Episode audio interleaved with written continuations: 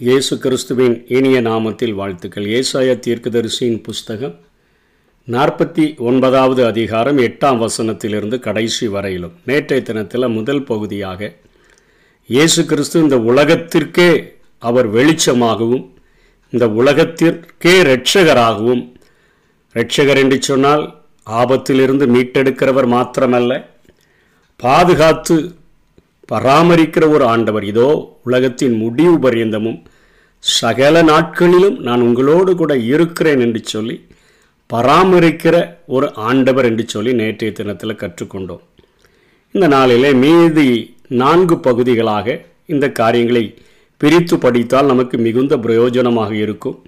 எட்டாம் வசனத்திலிருந்து பதிமூணாம் வசனம் வரையிலும் அந்த ஒளியாக இரட்சகராக இருக்கிற இயேசுவின் மூலமாக கிடைக்கிற விடுதலையினால் ரட்சிப்பினால் நம்முடைய வாழ்க்கையில் காணப்படும் சந்தோஷத்தையும் ஆசீர்வாதத்தையும் குறித்து இந்த வசனங்கள் விளக்கக்கூடியதாக இருக்கின்றன. மூன்றாவது பகுதியாக கர்த்தர் எங்களை கைவிட்டுட்டாரேன்னு சொல்லி புலம்புகிற ஜனங்களுக்கு கர்த்தர் தருகிறத ஒரு ஆறுதலான வாக்குறுதியை பத்தொன்பதாம் வசனத்திலிருந்து இருபத்தி ரெண்டாம் வசனம் வரையில் பாபிலோனியர்கள் எருசலேமை அப்படியே சுட்டரித்து பாழாக்கி போட்டுட்டாங்க. ஆனால் எருசலை மீண்டும் கட்டப்படும் என்கிற ஒரு காரியத்தையும் நாற்பத்தி ஒன்பதாம் அதிகாரம் இருபத்தி ரெண்டுலேருந்து இருபத்தி ஆறு வரையிலும் புறஜாதிகள் ஊழியம் செய்து இஸ்ரவேலர்களை ஆண்டவருக்கென்று ஆதாயப்படுத்துவார்கள்.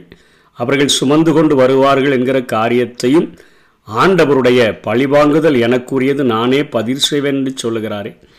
அவருடைய அந்த காரியங்களையும் குறித்து சொல்லி ஏசாயா இங்கே முடிக்கிறதை பார்க்கிறோம். எட்டாம் வசனத்திலிருந்து பதிமூணாம் வசனம் வரையிலும் காணப்படுகிற அந்த விடுதலையின் விடுதலையும் ரட்சிப்பும் பெற்றவர்களிடத்தில் என்னென்ன ஆசீர்வாதம் தங்கும் சந்தோஷம் நிலைத்திருக்கும்னு சொன்னால் அனுக்கிரக காலத்தில் நான் உனக்கு செவி கொடுத்து ரட்சணிய நாளில் உதவி செய்தேன். அதாவது அனுக்கிரக காலம் கிருபையின் காலத்தில் உனக்கு நான் க செவி கொடுத்து உனக்கு தேவையான நேரத்தில் சரியான நேரத்தில் உன் ஜபத்தை கேட்டு நான் உன்னுடைய வாழ்க்கையில் உனக்கு ரட்சணிய நாளில் அதாவது விடுதலையின் நாளில் நான் உனக்கு உதவி செய்தேன். ஆபத்தில் நானோ அவனோடு இருந்து அவனை தப்புவித்து அவனை கனப்படுத்துவேன் என்கிற காரியம். தப்புவிக்கிறவர் மாத்திரமல்ல தப்புவித்து கனப்படுத்துகிற ஆண்டவர் உனக்கு உதவி செய்கிறார் என்கிற காரியத்தையும் ரெண்டாவதாக பூமியை சீர்படுத்தி பாழாக்கிய அந்த பாழாய் கிடக்கிற அந்த இடங்களெல்லாம் அவர் அப்படியே சுதந்திரிக்க வைத்து அதை செழிப்பாக்குகிற ஒரு காரியத்தை குறித்து இரண்டாவது காரியமாக சொல்லப்படுகிறது. பூமியை என்பது ஒவ்வொரு மனிதர்களுக்கும் கிடைக்கக்கூடிய அந்த இடங்களை ஆண்டவர் சீர்படுத்தி அதனை விளைச்சல் உள்ள விளைநிலங்களாக செழிப்புடையதாக மாற்றி அவர்களுக்கு கொடுக்கிறார் என்கிற காரியத்தையும் மூன்றாவதாக கட்டுண்டவர்கள் அவர்களை பார்த்து நீங்கள் புறப்பட்டு போங்க. இருளில் இருக்கிறவங்க வெளிப்படுங்கன்னா வெளியே வந்துருங்க.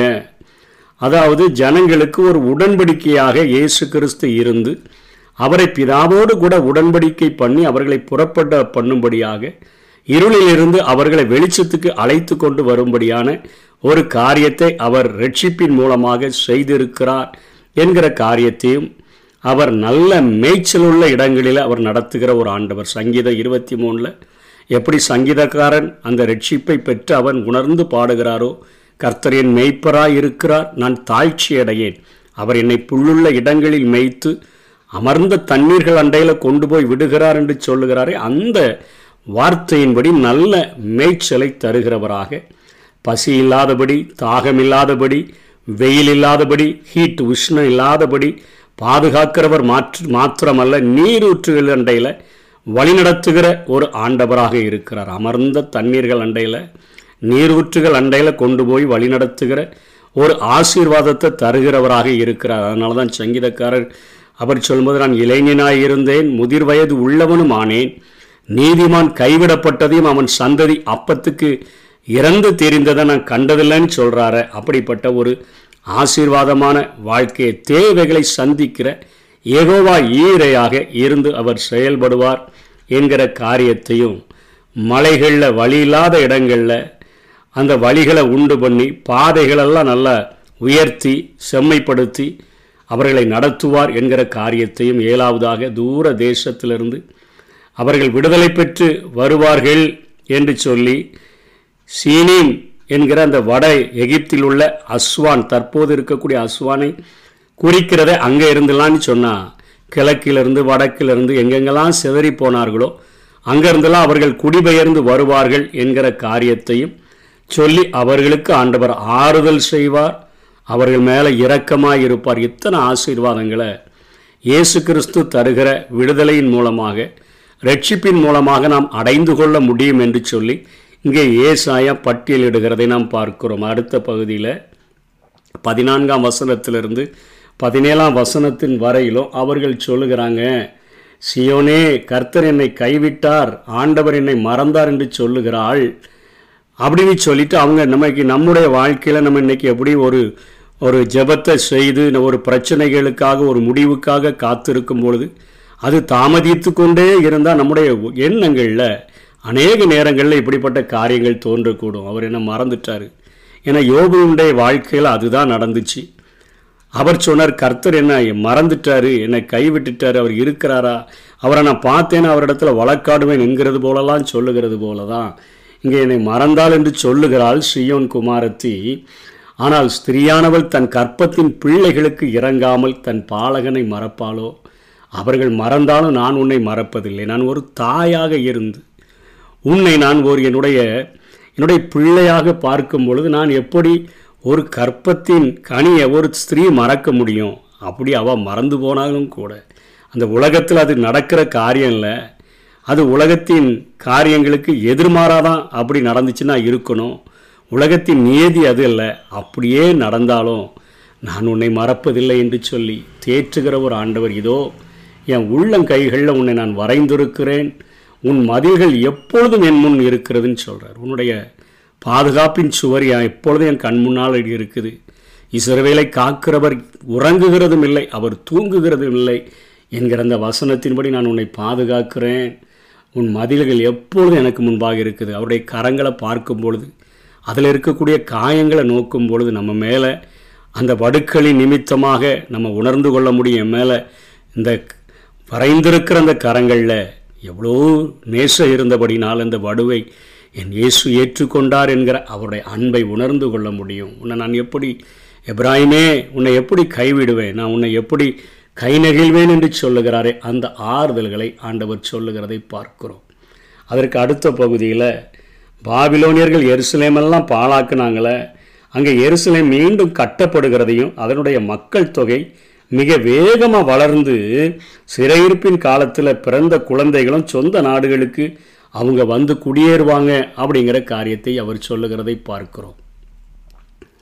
பிள்ளைகளுக்கு அற்றிருந்த உனக்கு உண்டாயிருக்கிற போகிற பிள்ளைகள் இடமெங்களுக்கு நெருக்கமாக இருக்கிறது நாங்கள் குடியிருக்கும்படிக்கு விலகீர் என்று சொல்லி உன் காதுகள் கேட்க சொல்லுவார்கள். அப்பொழுது நீ இவர்களை எனக்கு பிறந்தவர்கள் இவர்களை எனக்கு பிறந்தவ பிற பிறப்பித்தவர் யார்? நான் பிள்ளைகளற்றும் தனித்தும் சிறைப்பட்டும் நிலையற்றும் இருந்தேனே. எருசலேம் வீதிகள் எல்லாம் அப்படியே ஏழாமை என்கிற ஒரே ஒரு காரியம்தான் அவங்க வாழ்க்கையில் காணப்படுது. ஆங்காங்கே கொஞ்சம் கொஞ்சம் மீதி இருந்திருக்க மீதி இருக்கக்கூடிய ஆட்கள் இருக்கிறாங்க வயசானவங்க.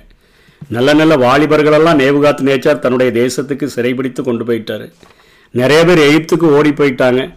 இப்படிப்பட்ட கா காரியத்தில் மிச்சம் மீதி இருக்கிற ஆட்கள் இருக்கிற அந்த இடத்துல சுட்டரிக்க போட்டு போன கிடந்த கிடந்த இடத்துல ஆண்டவர் இப்படி வடக்கிலும் கிழக்கிலும் எகிப்திலிருந்து அந்த ஆவிலோனிலிருந்து ஆட்களெல்லாம் கொண்டு வரும்பொழுது அந்த தேசத்தில் அவங்க சிதறி இருக்கும் பொழுது பிறந்த பிள்ளைகளெல்லாம் அங்கே வந்து சேர்ந்த உடனே எருசலேம் அவர்களை பார்த்து கேட்பது போல இவர்களை எனக்கு வளர்த்தவர் யார்?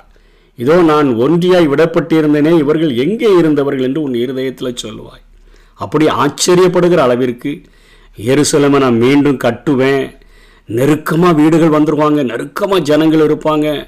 கடந்த அதிகாரத்தில் பார்த்தது போல் தூளத்தனையாய் ஜனங்கள் உனக்கு வந்துடுவாங்க அவ்வளோ திரளான ஜனங்கள் உன்னிடத்தில் குடியிருப்பாங்க என்று சொல்லி அங்கே ஆண்டவர் அந்த எருசலேமை பாலான எருசலேமை அப்படியே அந்த ஒரு வசந்த காலத்தை இழந்தது போல காணப்படுகிற அந்த பாலிடமாக்கப்பட்ட அந்த எருசலேமை வீதிகளெல்லாம் விரிச்சோடி கிடந்த அந்த எருசலேமை ஆண்டவர் மீண்டும் எடுப்பிப்பேன் என்று சொல்லுகிற காரியத்தையும் இங்கே ஏசாயா குறிப்பிட்டு விட்டு கடைசி பகுதியில் ஜனங்களுக்கு நேராக என் கொடியை ஏற்றுவேன் அப்பொழுது உன் குமாரரை கொடும் கைகளில் ஏந்தி கொண்டு வருவார்கள். உன் குமாரத்திகள் தோளின் மேல் எடுத்துக்கொண்டு வரப்படுவார்கள் என்று கர்த்தராகி ஆண்டவர் சொல்லுகிறார். புறச்சாதியர்கள் உங்களை கொண்டு வந்து விட்டுருவாங்க. ராஜாக்கள் உன்னை வளர்க்கும் தந்தைகளும் அவர்களுடைய நாயகிகள். உன் கை தாய்மார்களுமாய் இருப்பார்கள். தரையில் முகங்குப்புற விழுந்து உன்னை பணிந்து உன் கால்களில் தூளை நக்குவார்கள். நான் கர்த்தர் எனக்கு காத்திருக்கிறவர்கள் வெட்கப்படுவதே இல்லை என்பதை அப்பொழுது அறிந்து கொள்ளுவா என்று சொல்லி அடுத்த வசனத்தில் அவர்கள் மாம்சத்தையே நான் அவர்களுக்கு நான் தின்ன கொடுப்பேன் என்று சொல்லி ஆண்டவர் அவர்களை அவர்களுடைய காரியங்களிலே பழி வாங்குதல் எனக்குரியது நானே பதிர் செய்வேன் என்கிறது போல காரியத்தை சொல்லி யாக்கோபின் வல்லவருமாகிய நான் உன் இரட்சகரும் உன் மீட்புகருமாய் இருக்கிறத மாம்சமான யாவரும் அறிந்து கொள்வார்கள் என்று கர்த்தர் சொல்லுகிறார். உன்னை ஒடுக்கிறவனுடைய மாம்சத்தை அவனையே நான் தின்ன பண்ணிடுவேன் புறஜாதிகள் இஸ்ரவேலர்களுக்கு ஊழியம் செய்து அவர்களை ஆண்டவருக்குள்ளாக இந்த கடைசி நாட்களில் அவர்கள் வழிநடத்தக்கூடியவர்களாகியும் இருப்பார்கள் என்று சொல்லி தீர்க்க தரிசனம் சொல்லி ஏசாயா முடிக்கிறதை நாம் பார்க்கிறோம். ரட்சிப்பினால் கிடைக்கக்கூடிய ஆசீர்வாதங்கள் சோர்ந்து போய் நொந்து போய் என்னை மறந்தாரோ என்று சொல்லுகிற அந்த நிலைமையில் ஸ்திரீயானவளை பார்த்து அந்த குழந்தைய அவள் எப்படி மறப்பா நான் உன்னை மறக்க முடியுமா என்று சொல்லுகிற ஒரு அன்பினுடைய இருதயத்தை அந்த வெறிச்சோடி கிடந்த பாலாய் கிடந்த அந்த இடத்துலலாம் இனிமேல் யார் குடியேற போகிறான்னு இருந்த இடத்துல எழுபது வருடங்கள் கழித்து அத்தனை ஜனங்களை நெருக்கமாக குடியிருக்க வச்சு எங்கெங்கே பிறந்தாங்க ஐயா எனக்கு எங்கெங்கே குழந்தைகள் இருந்து வந்தாங்கன்னு சொல்லி அவர்கள் ஆச்சரியப்படுகிற அளவிற்கு வடக்கே இருந்து கிழக்கே இருந்து வட எகிப்திலிருந்து பாபிலோனிலிருந்து ஜனங்களை கூட்டி சேர்க்கிற ஆசீர்வாதங்களை தந்து கடைசி பகுதியாக ஆண்டவர் தன்னுடைய ஜனங்களை பழி வாங்கினவர்களை அவர் பழி வாங்குகிற காரியம் உன் காலில் உள்ள தூளை நக்குகிற அளவிற்கு. அவருடைய வாழ்க்கையை மாற்றிடுவேன் உன்னை ஒடுக்கினவர்களை அவருடைய மாம்சத்தை சாப்பிடும்படியாக மாற்றிடுவேன்னு சொல்லி புறஜாதிகள் வந்து ஆண்டவருக்கு நேராக இஸ்ரவேலரை வழிநடத்துகிற ஒரு உடன்படிக்கையின் ஊழியத்தையும் செய்வார்கள் என்று சொல்லி இங்கே ஏசாயா முடிக்கிறதை பார்க்கிறோம்.